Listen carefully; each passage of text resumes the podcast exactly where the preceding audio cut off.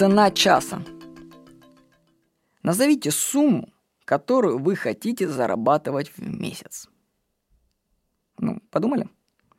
Теперь разделите ее на количество часов в месяце. Значит, в месяц, если 30 дней, то это 720 часов у нас получается. То есть теперь нам нужно разделить сумму, которую мы придумали, на 720. Ну, например, ставим цель зарабатывать полмиллиона рублей. Это 500 тысяч.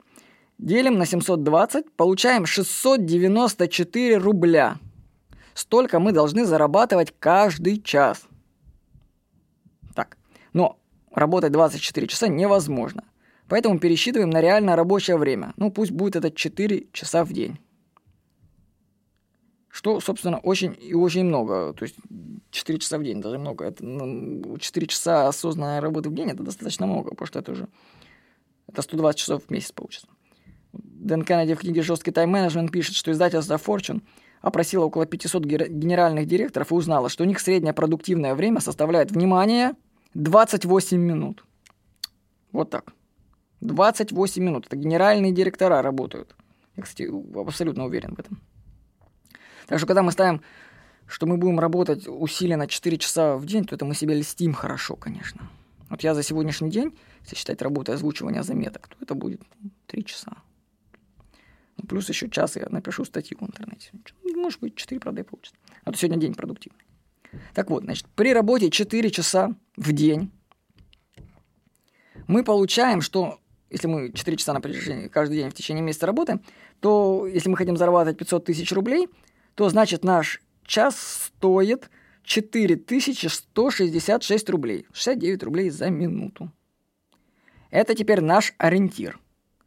Столько должна стоить наша работа, если мы хотим получать 500 тысяч рублей в месяц. А теперь наступает самый главный момент. Вопрос на полмиллиона. То, что мы сейчас сделаем, стоит 4000 рублей в час.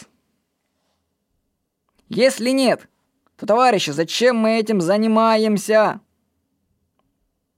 Например, многие люди любят сами делать ремонт в квартире, менять сантехнику, клеить обои, класть плитку. А еще они очень любят ее долго выбирать. Зачем? Ведь можно нанять людей, стоимость часа работы которых значительно меньше вашей. И они профессионально все это сделают. Сколько времени люди убивают в походе по строительным магазинам, выбирая обои и плитку для ремонта. А многие еще ссорятся пары из-за этого. Бессмысленность. Какого цвета у меня плитка в я даже не помню. Вот. Стоимость часа своей жизни нужно постоянно держать в голове. Тогда отсеется все лишнее. Если вы понимаете, что минута вашего времени стоит 69 рублей, то вы можете сразу начинать думать вообще, отдавать приоритет своим этим. Поэтому, например, я сразу начал ездить на такси. Ездить на такси это выгоднее, чем ну, понятно, выгоднее, чем ходить пешком. да, быстрее. Вот. Конечно, понятно, что не все можно так измерять деньгами, потому что ты же не будешь мерить вот я поиграл с ребенком 10 минут, значит, до 690 рублей я потерял, да? Ну, это же бред. Просто если ты поставил себе цель по доходу и рассчитал стоимость своего часа, то оценка всей твоей деятельности становится прозрачной. Ты должен только отвечать на вопрос, стоит ли то, что ты сейчас делаешь, заявленной тобой суммы? И нужно ли продолжать это делать? Задавайте себе такие вопросы. Вот я сейчас что-то перечитываю, блин, какие умные мысли. Да, сам себе не похвалишь, никто не похвалит. Просто вот я сегодня думаю, мне взяла МТС, отключила сегодня интернет на, на 4 часа, даже не знаю, включили или нет. Так вот, смысл в том, что, учитывая, что час моей работы уж точно стоит 4000 рублей, ну, я, по крайней мере, так надеюсь, так хочу, то мне вообще выгоднее было провести, допустим, параллельную линию интернета и платить там за него там еще рублей 700 дополнительно в месяц. Всего лишь 700 рублей, да? И те 4 часа, которые я сегодня потерял, не написав, допустим, что-то заметки или не отредактировав сайты, я потерял гораздо больше. Так что кажется, да, зачем два интернета провести? Оказывается, это дешевле. А еще можно третий йоту поставить. И все равно это для тебя будет дешевле, когда в нужный момент тебе нужен интернет, а у тебя его нет, что кто-то плохо работает, типа МТС. Так что, у вас теперь больше нет оправданий, почему вы не зарабатываете определенной суммы денег. Вам больше не на кого пенять. Не спрашивайте у, у, сейчас у себя, почему у меня такой доход, какой есть. Вы теперь знаете ответ. Потому что ваш доход определяется тем, как вы провели свое время и чем вы в это время занимались. Понимаете? Если вы хотите зарабатывать 4 часа, блин, 4 часа, 4 тысячи рублей в час, то нужно делать что-то важное, то, что вы хорошо делаете, а не тратить это время, ходя, выбирая, допустим, плитку. Вот. И занимаясь низкоквалифицированной работой. Просто держите эту цифру в голове, возможно, она изменит вашу жизнь. То есть держите в голове цель, сколько вы должны зарабатывать в час, и соотносите эту цифру с тем, что вы делаете постоянно. И начните отказываться от всей работы, которая стоит меньше этих денег. Допустим, мне оказывается выгодным вложением просто читать книги, например. Учитывая, что я прочитал уже больше тысячи книг, то каждая книга, вплетаясь в нейронную сеть моего мозга, она связывается со всем, у меня получаются очень такие, ну, для меня, не, ну, связи новые, которые я могу описать в статьях, к примеру, или применить в своих проектах.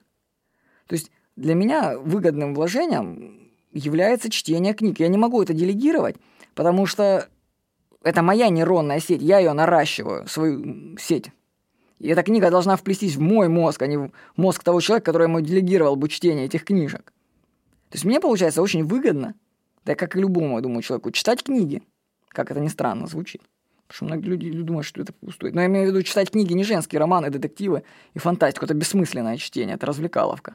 Я имею в виду читать книги по бизнесу, по рекламе, маркетингу. Да, и столько можно книг прочитать. Кстати, вот это удовлетворяет требованию. Это того стоит. Ну, я приведу цитату более безжалостного Дэна Кеннеди из книги «Жесткий тайм-менеджмент». Я вообще вам рекомендую все книги Дэна Кеннеди прочитать. Вот он пишет. «Я вырос в Огайо, где люди проводят свои выходные, сгребая снег зимой, подстригая траву весной и летом, сгребая листья осенью. Меня всегда бесило, если я, проезжая, замечал кого-нибудь из своих торговых агентов за, скребань, за сгребанием или подстриганием. «Черт возьми!» — думал я.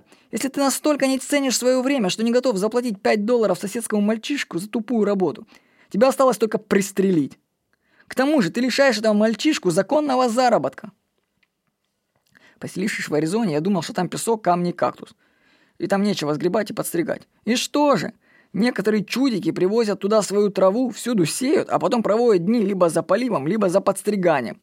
А другие, у кого пустынная лужайка, постоянно рыхлят на ней гравий, как коты в туалете.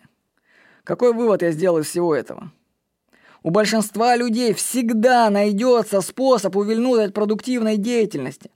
И они всегда предпочтут тупо убивать свое время, даже если им придется для этого работать.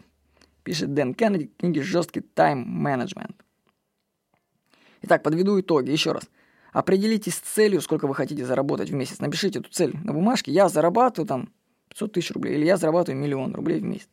Посчитайте, сколько стоит час в этом случае. Ну, сколько вы планируете в день работать, э, увеличьте до, до месяца, посчитайте, сколько стоит ваш рабочий час. И соизмеряйте его с тем, что вы делаете.